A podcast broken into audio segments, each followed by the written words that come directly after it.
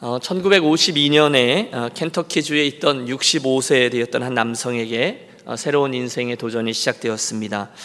당시 그의 주머니에는 105불짜리 수표 한 장이 들어있었고 고물 자동차 딱 한 대가 남겨져 있었어요.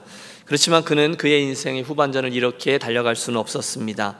그래서 그 결심하고 당시 자기가 잘할 수 있다라는 것, 유일한 재주가 있는데 그것이 맛있는 닭고기 요리라는 것을 생각해내고, 흰색 정장 차림, 이제 누군지 대충 아시겠죠? 하얀색 양복을 입고 닭고기 레시피 그리고 양념통을 들고 식당들을 노크하기 시작합니다.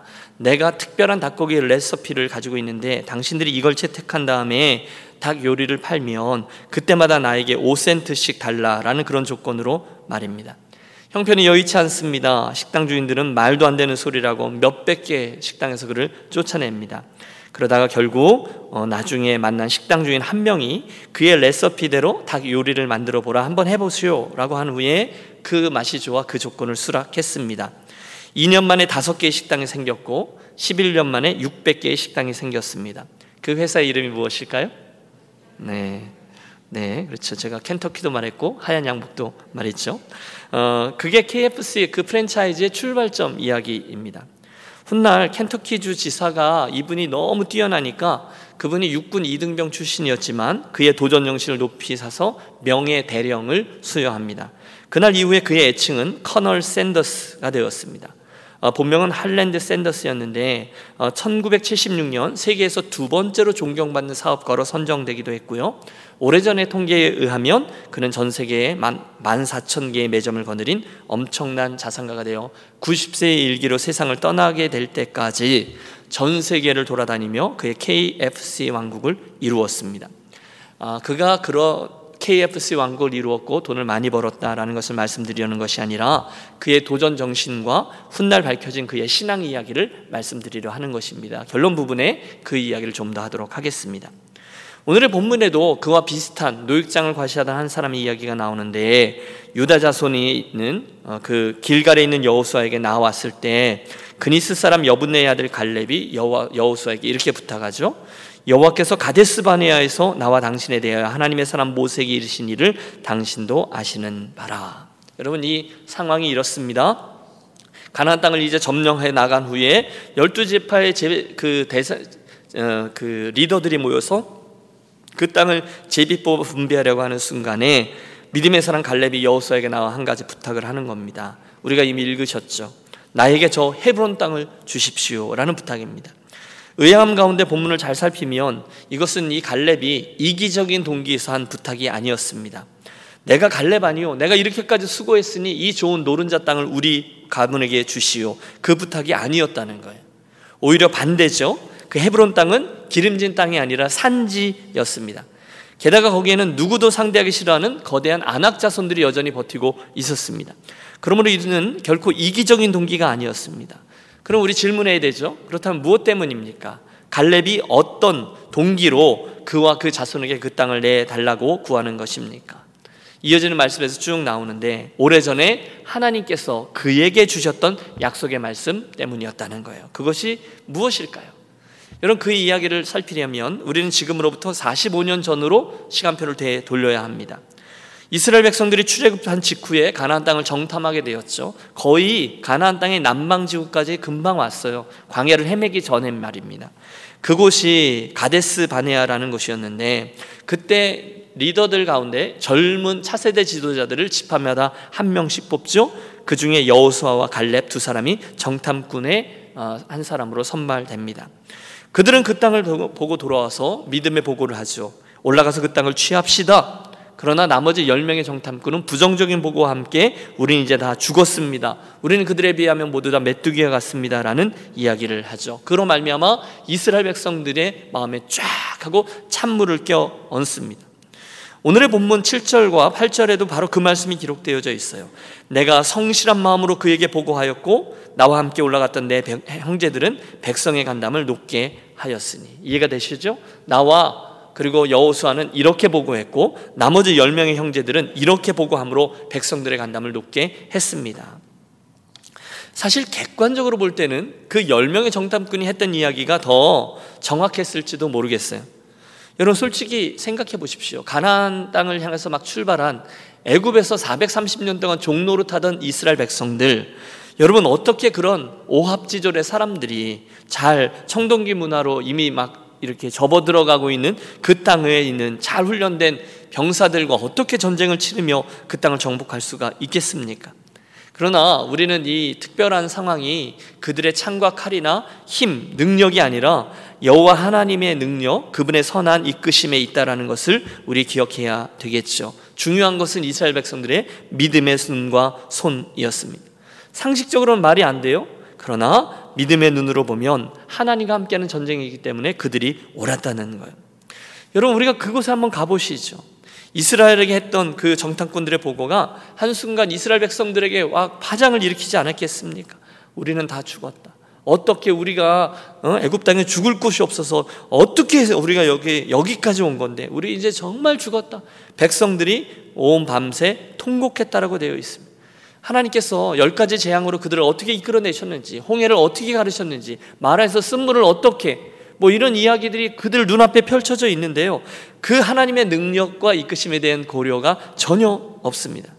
대신 불신앙 속에서 그들이 기껏 생각해낸 것은 모세에 대한 원망이고 과거로의 회귀죠. 돌아가자, 우리가 그 땅으로 돌아가서 다시금 노예가 돼서 목숨이나마 부지하자. 가데스 바네아에서 이스라엘이 다 땅바닥에 들어 눕습니다. 그 다음 장면을 우리가 알아요. 하나님께서 이렇게 말씀하셨죠. 내 귀에 들린 대로 행하리라.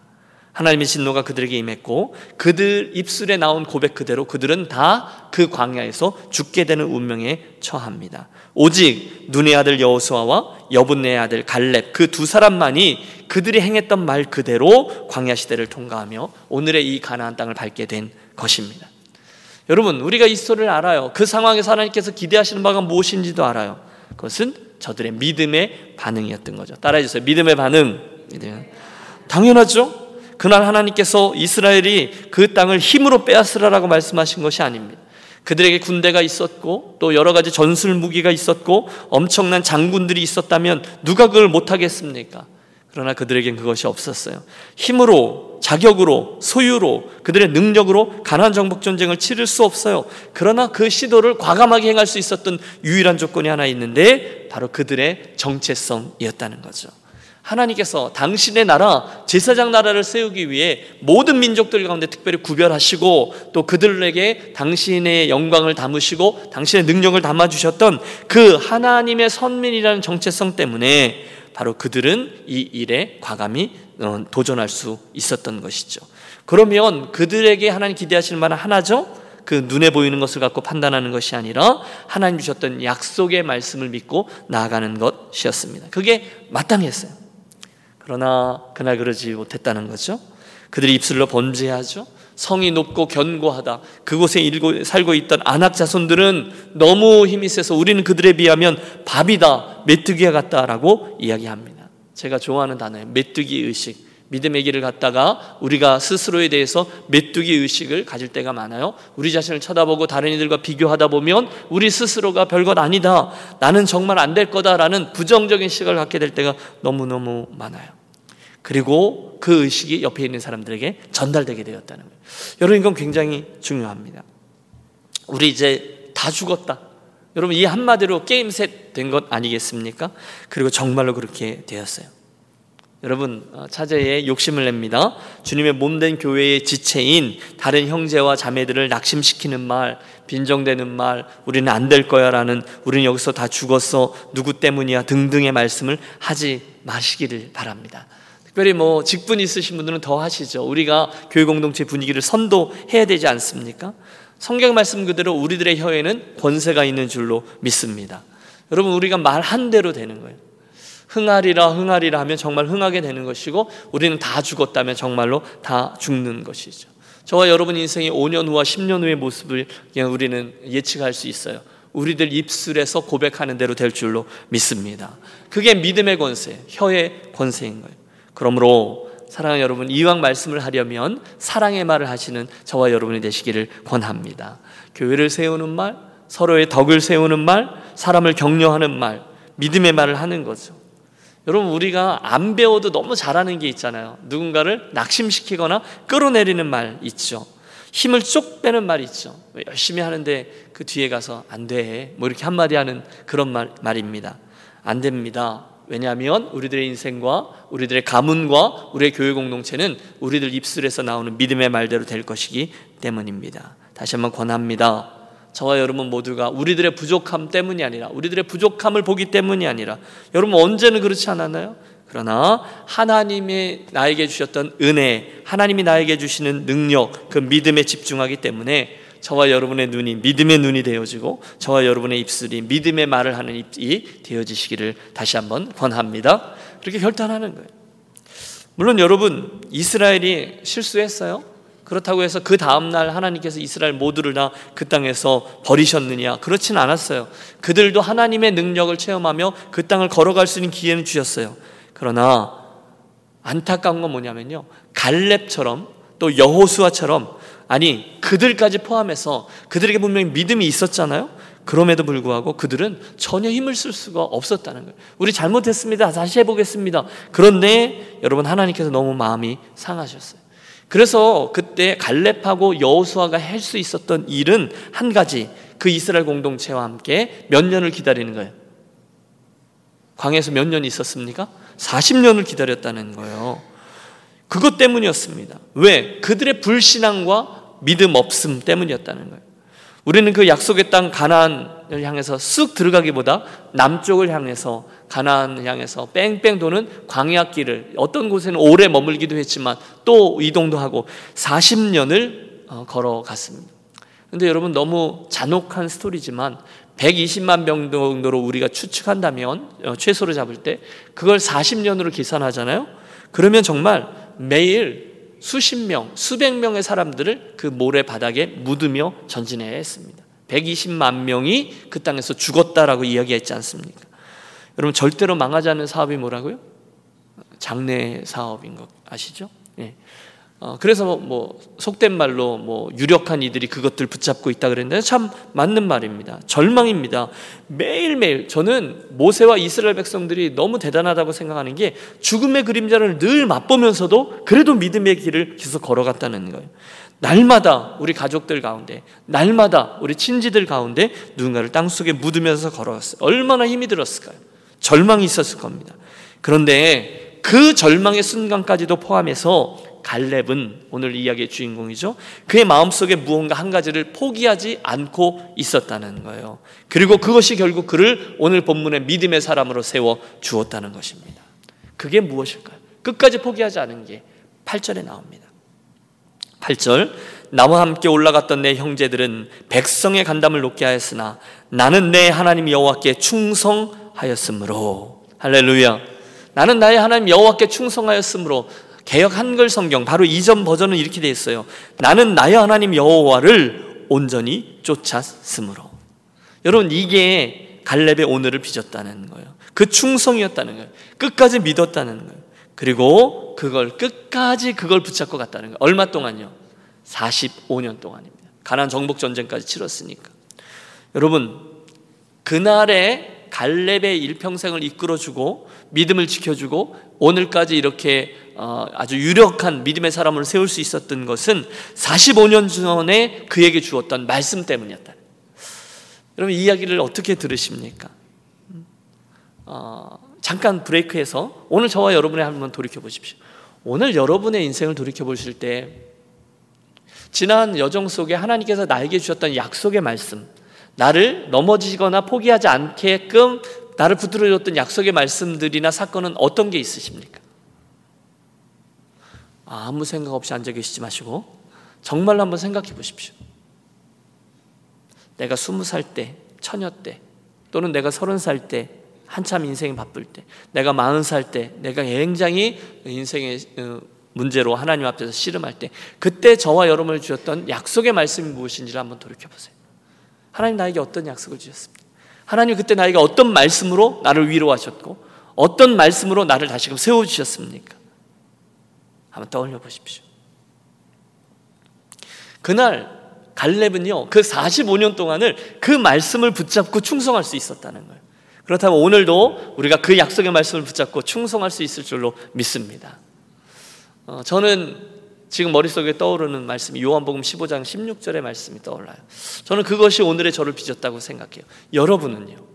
우리 이따가 기도하실 때 첫 번째 기도 제목으로 이 부분을 붙잡고 기도하려고 합니다. 하나님이 나에게 주셨던 약속의 말씀, 그건 내가 오늘 잊지 않고 붙들고 또 기도하리라 라는 것이죠. 기억하십시오. 갈렙은요 다른 10명의 정탐꾼들이 했던 말에 자기의 인생을 맡기지 않았습니다. 그러므로 그가 지혜로워요. 대신에 그는 하나님이 나에게 주셨던 약속의 말씀을 믿는 믿음을 붙잡고 거기에 자기의 인생 전체를 맡겼다는 거예요. 그리고 그 40년 동안 그 말씀을 놓지 않고 붙들었다는 거예요. 그 땅을 내게 주신다 하셨다. 내 반드시 그 땅을 취할 것이다. 이것은 하나님께서 내게 주셨던 약속이다. 할렐루야. 여러분, 이건 쉽지 않았을 겁니다. 모세를 포함해서 여러분 그의 존경하던 선배들이 하나 둘 모래바닥에 묻혔습니다. 여러분, 위기가 있었을 거예요. 모세도 사라졌잖아요. 느보산으로 올라가 버렸잖아요. 여러분, 10년이 지났습니다. 20년이 지났습니다. 여러분, 이게 말이 되는 얘기예요? 30년이 지났어요. 40년이 지났어요. 45년이 지났는데 그 약속의 말씀을 계속해서 믿었다는 거예요. 하나님이 이 땅을 나와 내 자손에게 주겠다고 약속하셨다는 겁니다. 야, 여러분, 그 당시 선악을 분별하지 못했던 어린 후손들과 여호수아, 그 믿음의 친구 여호수아만이 드디어 자기 주변에 남았습니다. 여러분, 생각이 이쯤에 미치자 제 안에 약간 하나님을 향해서 의아한 감정이 하나 솟구쳐 올랐어요. 이해가 됐어요. 하나님께서 너무너무 화가 나신 거죠. 그리고 하나님께서 이스라엘 백성들을 노예 근성에서 완전히 갱신시키기 위해서 40년이 필요했다라는 것은 이해하죠. 그럼에도 불구하고 40년은 좀 긴 것처럼 보이는 거예요. 너무하시잖아요. 여러분, 여러분 일이 아니라서 별로 안 너무하다 생각하세요? 너무하신 거잖아요. 지금 갈렙이 몇 살인지 아세요? 가나안 정탐할 때 40세였거든요. 그럼 지금 몇 살이에요? 85세예요. 그러니까 갈렙의 입장에서 보면 이게 사실은 좀 억울한 게 맞죠. 아니, 잘못한 건 이스라엘 백성이지 갈렙이나 여호수아가 아니었잖아요.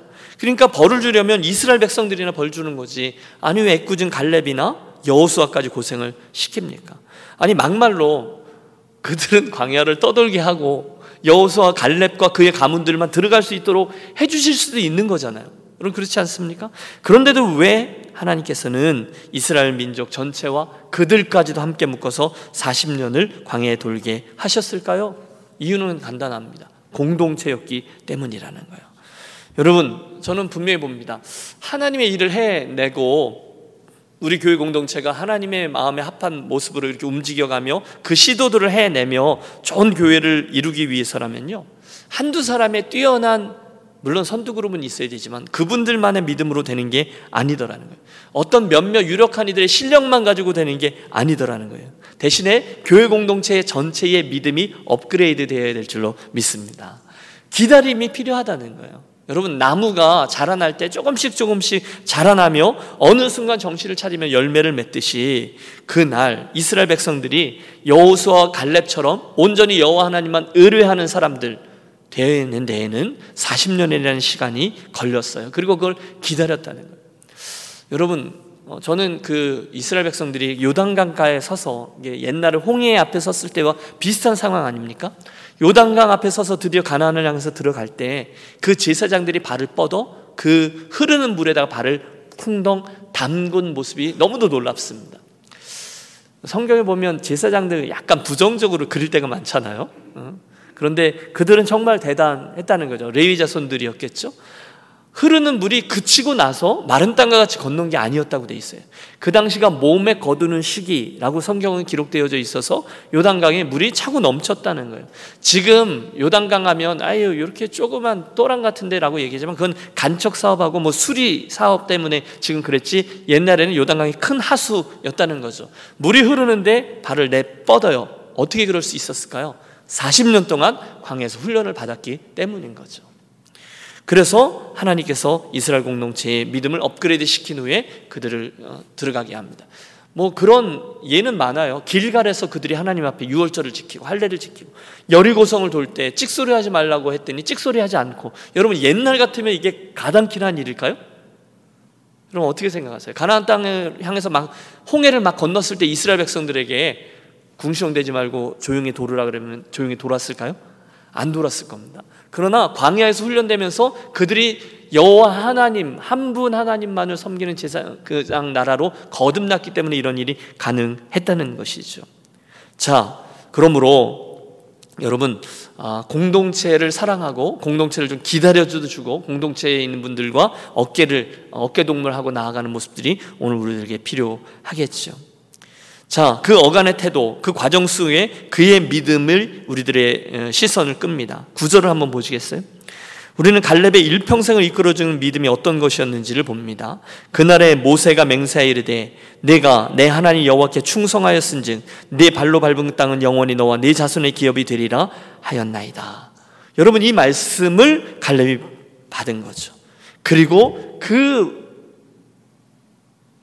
믿음이 45년이 지난 오늘 땅을 막 분배하려고 하는 그 순간에 여호수아 앞에 나와서 이런 청탁을 가능케 한 거예요. 여호수아여, 당신도 기억하죠.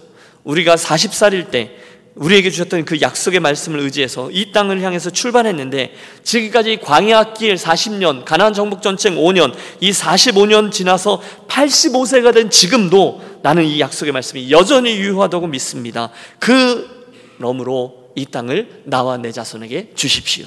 여러분 이게 시나리오라는 거예요. 우리 그날의 갈렙이 되어보도록 하겠습니다. 9절부터 12절의 말씀입니다. 9절부터 12절 갈렙 안에 있는 이 믿음이 나의 믿음이 되기를 고백하며 같이 합독하시죠. 내날에 모세가 맹세하여 이르되 내가 내 하나님 여호와께 충성하였은즉 내 발로 밟는 땅은 영원히 너와 네 자손의 기업이 되리라 하셨나이다. 이제 보소서 여호와께서 이 말씀을 모세에게 이르신 때로부터 이스라엘이 광야에서 방황한 이 45년 동안을 여호와께서 말씀하신 대로 나를 생존하게 하셨나이다. 오늘날 내가 85세로 돼 모세가 나를 보내던 날과 같이 오늘도 내가 여전히 강건하니 내 힘이 그때나 지금이나 같아서 싸움에나 출입에 감당할 수 있으니 그날에 여호와께서 말씀하신 이 산지를 지금 내게 주소서. 당신도 그날에 들으셨거니와 그곳에는 아낙 사람이 있고 그 성읍들은 크고 견고할지라도 여호와께서 나와 함께 하시면 내가 여호와께서 말씀하신 대로 그들을 쫓아내리이다. 아멘. 컨디션들이 여러 개가 있어요. 그러나 읽으면 읽을수록 이 속에 담겨져 있는 갈렙의 믿음이 너무나 크고 아름답게 다가옵니다. 여러분 오해하지 마십시오. 이 산지를 내게 주소서 노욕을 부린 게 아니었어요. 노른자 땅이었기 때문에 아니라는 거예요. 오히려 이것은 믿음의 선한 욕심입니다. 내가 믿음으로 그 땅을 취할 것인데 비록 거기 성읍은 크고 견고하여 아낙 자손이 힘이 센 건 내가 알지만 여러분 지금 이 이야기를 우리 인생에 있는 수많은 아낙 자손들과 성읍들이라고 생각해 보십시오. 그 다음이 중요해요. 그건 알지만 여호와께서 혹시 나와 함께 하시면 내가 필경 여호와의 말씀하신 대로 그들을 쫓아내리이다. 여러분 이 믿음이 보이십니까? 한 가지 컨디션이에요. 여호와께서 나와 함께 하시면 내가 필경 그들을 쫓아내리이다. 그게 믿음이었다는 거예요. 한번 해보실까요? 여호와께서 나와 함께 하시면. 여러분 어떻게 보면 이게 노익장이고 에이 그냥 입으로만 하는 이야기다라고 느낄 수도 있어요. 85세이니까요.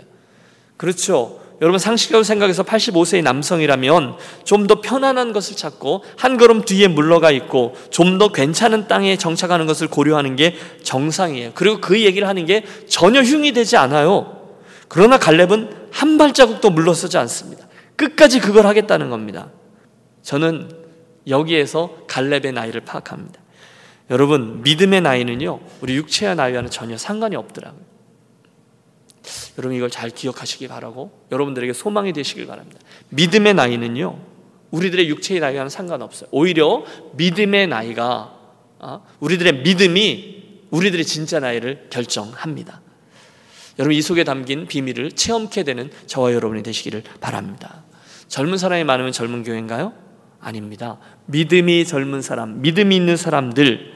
우리 교회에도요 나이는 중년이지만 나이는 장년이지만 그 믿음의 태도에 대해서는 청년인 분들이 계세요. 반대로 나이는 다른 분들에 비해서 연소하고 젊지만 생각과 태도가 이미 늙어버린 분들도 있어요. 육체의 나이가 우리들의 믿음을 결정짓지 않아요. 믿음이 우리들 신앙의 나이를 결정지어요. 여러분 그렇다면 오늘 나는 몇 살쯤 되었을까요? 여러분 이 갈렙을 생각해 보면서 내가 갈렙의 나이 중에 몇 살쯤 되었을까 한번 돌이켜 보십시오. 계속 가보시죠. 그의 믿음의 도전은 또 다른 특징이 있습니다. 이 산지를 내게 주소서라는 그의 청은 저에겐 이렇게 들려요. 여호수아요, 이왕 한번 하는 건데, 그리고 이왕 한번 점령에 들어가고 여호와의 영광을 드러내는 성전을 치르는 것인데, 그렇다면 저에게 이 장대한 아낙 자손들이 버티고 있는 땅을 주십시오. 이 어려운 사명을 제가 감당하겠습니다 라고 욕심내고 내어오는 그의 음성이 들립니다. 와, 여러분, 저는 저와 여러분에게 이런 면이 있으셨으면 좋겠어요. 우리는 본능상 평안하고 편안하고 사고 안 치는 길을 추구하기 원해요. 그러나 사랑하는 유년 가족 여러분, 믿음의 길에 관한 한, 하나님의 일에 관한 한, 이렇게 선한 욕심을 갖고 사고를 치는 분들이 우리 안에 생기게 되시기를 바랍니다. 여러 가지 예를 들 수 있을 것 같아요. 헌신이라든지 태도라든지, 또 우리가 주님 앞에 할 수 있는 여러 가지 충성이라든지 여러 예들을 들을 수 있어요. 그런데 이런 거죠. 이왕 하는 건데, 내가 이왕 주님 섬기는 건데, 이왕에 한번 세우는 건데, 내가 이왕이면 하나님의 기쁨 되어지는, 하나님의 인정을 받는 그런 선한 욕심의 사람이 되기를 원합니다. 기도하며 나아가시는 저와 여러분이 되시기를 바랍니다. 우리들의 두 번째 기도 제목입니다. 하나님, 이왕이면 한번 하는 건데 제가 선한 욕심 갖고, 여러분, 이게 하나님 나라의 상급 쌓는 일과 우리들의 인생을 통해서 온 세상에 그분이 여호와이심을 드러내는 영광을 돌리는 일과 직결되어져 있잖아요. 그러므로 선한 욕심이 우리들에게 있기를 원합니다. 또 저에게 계속 감동적으로 다가오는 게 하나 있는데, 이 갈렙의 헌신이요, 깜짝 헌신이 아니었다는 거예요. 지속적인 헌신이었어요. 평생을 이어온 헌신이었다는 거예요. 여러분 이해가 되시죠? 오늘 9절 그리고 14절, 여기 보면 갈렙의 헌신이 반복하여 확인됩니다. 45년 전에 그의 믿음이 9절에 나와요. 그날에 모세가 맹세하여 이르되 내가 내 하나님 여호와에게 충성하였은즉. 그리고 45년이 지난 후 그의 믿음에 대한 여호수아의 평가도 14절에 나와요. 헤브론이 그니스 사람 여분의 아들 갈렙의 기업이 되어 오늘까지 이르렀으니 이는 그가 이스라엘의 하나님 여호와를 온전히 쫓았음이라. 무슨 말씀인가 하면 40세의 갈렙의 믿음과 85세의 갈렙의 믿음이, 그들의 충성이 변함없이 자리하고 있더라는 거예요. 할렐루야. 여러분, 선한 욕심이 저와 여러분에 있게 되시기를 바랍니다. 제가 맨 처음에 목사 안수를 받았을 때 그때의 주님을 향한 그런 열정이 오늘날 계속 있는지, 그리고 제가 은퇴하거나 주님 앞에 서게 되는 날 계속 자리하게 되는지 완전 다른 문제라는 거예요. 그런데 갈렙은 여전했다는 거예요. 여러분, 처음 예수 믿으셨을 때, 주님 때문에 가슴이 뛰셨을 때, 또는 직분 받으셨을 때, 그래 내가 이렇게 주님을 사랑하며 살아야지 감동하셨을 때, 뭐 신년이 되었을 때, 여러분 그때뿐이 아니라 일평생 지속되어지는 믿음, 일평생 지속되는 헌신의 사람들, 우리 주님의 눈에 띄는 저와 여러분이 되시기를 축원합니다. 제가 설교의 서론에서 샌더스 대령의 이야기를 했습니다. 그가 본래 어머니에게 두 가지를 배웠어요. 하나는 말씀드린 요리법입니다. 그리고 또 하나는 하나님 신앙이었습니다. 하나님 신앙. 그래서 평일에는 어머니와 함께 요리하는 것을 굉장히 즐겼고요, 주일이면 꼭 어머니와 함께 교회를 가서 그분에게 기도를 배웠고 하나님을 신뢰하는 것을 배웠다는 거죠. 그런데 우리들의 이야기죠. 젊은 날 사업이 점점 바빠지고 인생의 성공을 추구하려고 달려가다 보니 하나님과 교회를 멀리하기 시작합니다. 그러다가 어느 날 모든 것을 다 잃어버렸는데 그때가 65세였다는 거죠. 그리고 정신을 차리고 주님께 돌아왔습니다. 이후 한 번도 흔들림 없이 신앙생활을 했고 장학사업, 사회사업 많이 했습니다.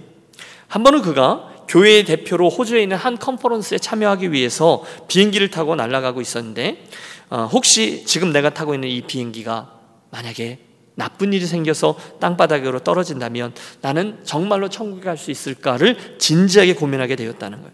그리고 그날 구원의 확신이 자기에게 분명하지 않다는 것을 깨닫게 되고 계속 고민하며 하나님과 믿음의 씨름을 했대요.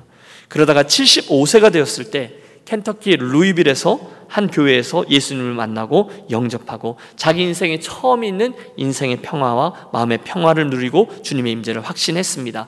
그때부터 세상을 떠날 때까지 주님과 동행하는 삶을 살게 되었다고 전해지죠. 그리고 그는 그렇게 고백해요. 그때가 그러니까 75세가 되어서 90세가 될 때까지가 KFC 사업이 성공했었던 그 계절보다도 훨씬 더 위대한 성공의 시기였다라고 회상합니다. 그때부터 대령 샌더스는 본격적으로 선교사의 삶을 살기로 시작합니다. 회사를 다 양도합니다. 자기는 월급 사장이 되고 자문과 홍보를 하면서 더 많은 시간의 여유를 갖고는요, 그 다음부터는 간증과 전도 집회만을 다녔습니다. 그래서 그의 말년은 선교하는 삶으로 한 날 한 날을 보람차게 보냈고 90세의 세상을 떠났을 때 사우스 웨스턴 그 남침내 서든이죠. 남침내 신학교 강당에서 그의 장례식이 진행되어졌는데요. 그 별세 직전에 어떤 기자에게 그의 인생에 있어서 가장 최정점에 있었던 시기가 언제입니까? 라는 물음에 그 질문을 받았을 때 주저함이 없이 그 75세 때 살아계신 하나님을 만났을 때가 가장 복된 날이었다라고 고백합니다. 그리고 그 다음 날부터 하나님께 부르심을 입는 날까지가 바로 자기 인생의 최정상의 날들이었다라고 고백하죠. 여러분, 샌더스 대령이나 아니면 이 갈렙 같은 사람 40세나 50세나 60세나 80세나 오늘 85세 때나 변함없이 이 믿음과 또 선한 도전을 갖고 나아가는 저와 여러분이 되시기를 축복합니다. 여러분, 이 밤에 그런 선한 욕심들이 다시금 생겨나기를 바랍니다. 공동체와 함께 가다 보면 속도가 잘 안 날 때도 있어요. 그럼 막 화날 때도 있죠. 내가 언제까지 이 사람들하고. 그러나 여러분, 그건 뭐 우리들의 운명이에요. 하나님께서 우리들에게 주신 분들이니까 그들을 사랑하며 기다려도 가며 격려하며 그 길을 가는 거죠. 여러분, 신날 때도 있죠. 잘 안 될 때도 있어요. 여러분, 여호수아 갈렙이 가장 신날 때가 언제였을까요? 글쎄요. 홍해를 건널 때 신났을 겁니다. 그렇죠? 아말렉과의 전쟁이 있어서 르비딤 골짜기에서 싸울 때 말입니다. 해가 지지 않고 끝까지 그들을 멸할 때까지 그들이 승리를 취할 때 신이 났을 겁니다. 불기둥이 따뜻하게 그들을 감싸고 있을 때 얼마나 따뜻했을까요? 요단강이 갈라지고 여리고성이 무너지고 여러분 얼마나 신날 때가 많았어요. 하지만 반대로 목이 타고 때로는 잘 안 되고 이스라엘 백성들이 궁시렁궁시렁 되다가 불뱀에 물려서 처참한 모습으로 죽어가고 아이성에서 패배하기도 하고. 그런데 중요한 건 신날 때도 충성하지만 신나지 않을 때도 변함없이 충성하면서 살아갔던 이들이 있었다는 거예요. 그가 갈렙이라는 거죠. 자, 그렇다면 여러분, 오늘 저와 여러분들에게 주시는 말씀의 결론은 간단합니다. 누가 필요할까요? 오늘 저와 여러분들이 그 갈렙과 같은 인물이 되어지고 또 그런 역할을 감당하는 우리 모두가 되시기를 바랍니다. 소원입니다. 오늘 설교의 마지막 포인트는요, 이런 질문으로 시작됩니다. 왜 하나님께서 그 갈렙을 40세 때 주셨던 그 꿈과 비전을 빨리 이루어주지 않으셨을까? 여러분, 저 같으면 아마 중간에 막 말라 죽었을 것 같아요. 40세 때 하나님 주신 말씀인데 85세까지 기다리셔야 됐잖아요. 정답은 이겁니다. 이스라엘이 아직 준비가 안 되었기 때문이었다는 거죠. 그러므로 아무리 여호수아가 날고 겨도 이스라엘이 준비되지 않으면 우리는 기다리는 거죠. 여러분, 우리들 마음속에 우리들의 인생이, 우리들의 가정이, 또 우리들의 교회가 이왕이면 하고 꿈꾸는 일들이 되게 많으실 거예요. 그렇지 않아요? 그런데 그 급하지만 그것보다 아무리 눈에 보이는 이것저것 하려고 막 그러는 것보다 눈에 보이지 아니하는 내 마음의 교회와 마음의 성전이죠. 우리 가정의 성전과 우리 교회 공동체의 성전을 잘 세워가는 것도 훨씬 더 중요함을 기억하기 원합니다. 한 명, 두 명, 물론 그들에게 하나님의 은혜를 주시는 바도 귀하지만 여호수아 갈렙도 이스라엘 백성들과 함께 움직여 나가는 운명 공동체로 세워졌다는 것을 기억하시고 나의 믿음뿐이 아니라 내 옆에 있는 분의 믿음까지도 위해서 함께 기도해야 될 책임이 있습니다. 그걸 기억하며 기도하자는 거죠. 세 번째 기도 제목이 그거예요. 주여, 나의 믿음의 분량을 키워주옵소서. 갈렙처럼 감당할 수 있는 일도 점점 더 커지게 하옵소서. 그러나 내 옆에 계신 이분들 한 분 한 분들도 우리가 똑같이 하나님 앞에서 믿음의 대장부들로 자라게 해 주십시오. 같이 기도하려고 합니다. 기억하겠습니다. 준비되지 아니하는 이들에게 주께서 일을 맡기시는 법이 없습니다. 그렇죠? 준비되지 아니하는 가문에게 주님께서 시선을 주시는 법이 없습니다. 준비되지 아니하는 교회 공동체에게 하나님께서 일을 맡기시지 않아요. 그러면 중요한 것은 우리들 믿음의 분량인 것이죠.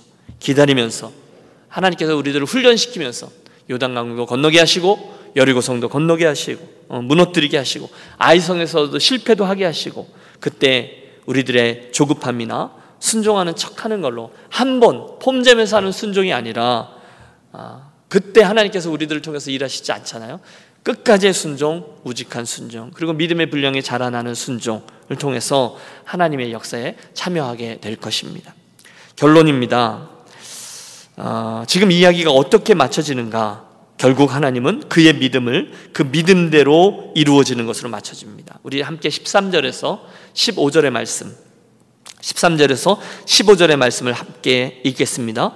여호수아가 여분의 아들 갈렙을 위하여 축복하고 헤브론을 그에게 주어 기업을 삼게 하며, 헤브론이 그나스 사람 여분의 아들 갈렙의 기업이 되어 오늘까지 이르렀으니 이는 그가 이스라엘의 하나님 여호와를 온전히 쫓았음이라. 헤브론의 옛 이름은 기랏 야르바라. 야르바는 아낙 사람 가운데 가장 큰 사람이었더라. 그리고 그 땅에 전쟁이 그쳤더라. 아멘.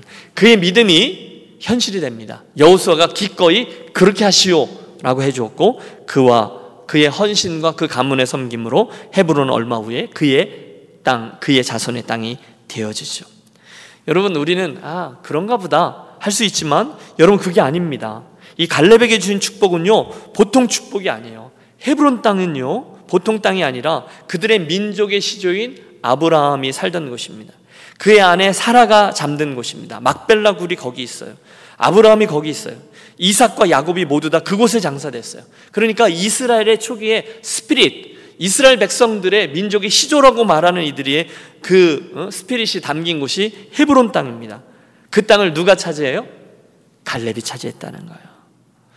믿음의 사람 갈렙이라는 거예요. 나중에 헤브론은요, 다윗이 이스라엘의 왕이 될 때 처음에는 남쪽 사람들의 왕이 됐잖아요. 그곳을 수도로 해서 7년만 동안 유다의 수도가 되었습니다. 그래서 이스라엘 백성들에게 있어서 헤브론 그러면 마음의 고향 같은 곳이었어요. 그것을 누가 유업으로 받아요? 갈렙이 받았다는 거죠. 정리합니다. 오늘 우리가 결론을 내리면 모두 다 갈렙과 같은 사람, 믿음의 사람이 됩시다 인 것인데요, 갈렙이 어떤 사람이었는가? 상황이 아니라 믿음으로 그의 눈을 삼았습니다. 여호와 하나님을 온전히 쫓았는데 처음만 쫓은 게 아니라 끝까지 쫓았습니다. 육신의 나이가 문제가 아니라 믿음의 나이가 문제였습니다. 그의 헌신이 변함없는 헌신이었습니다. 그의 꿈은 공동체와 함께 이루어졌습니다. 하나님 그의 믿음에, 그 믿음이 현실되는 축복을 허락해 주셨습니다. 그렇다면 여러분, 오늘 우리가 기도할 때 갈렙의 인생을 나의 인생으로 삼고, 혹시 우리들 가운데 좀 연소한 우리 청년들은 내가 그 갈렙의 40살 때의 그 가슴 뛰던 그때의 모습으로 돌아가 하나님 나의 일평생의 삶이 주님 앞에 이런 것 되기를 원합니다. 그렇게 기도하시고, 또 우리가 갈렙의 나이보다 훨씬 더 많은 곳에 계신 분들이라면 우리가 그 40세 또는 우리 그때보다 더 어릴 때 하나님께서 저와 여러분이 주셨던 믿음의 나이들, 그리고 그때 주셨던 약속의 말씀들을 붙잡고 다시 한번 깨우치며 가만히 있어봐 하면서 우리 그렇게 기도하며 나아가겠습니다. 우리 이 산지를 내게 주셔서 다시 한번 찬양하고 기도하면 좋겠는데, 찬양팀도 나오셔서 같이 한번 찬양하시죠. 여러분, 오늘 제가 갈렙에 대해서 여러 이야기들 말씀을 드렸어요. 그런데 그 하나하나를 마음속으로 떠올리면서 내 인생에 있는 산지는 어떤 것인지, 또 내 인생에 있는 이러저러한 어려움들은 어떤 것이 있는지 한번 생각하며 찬양하고 기도하도록 하겠습니다.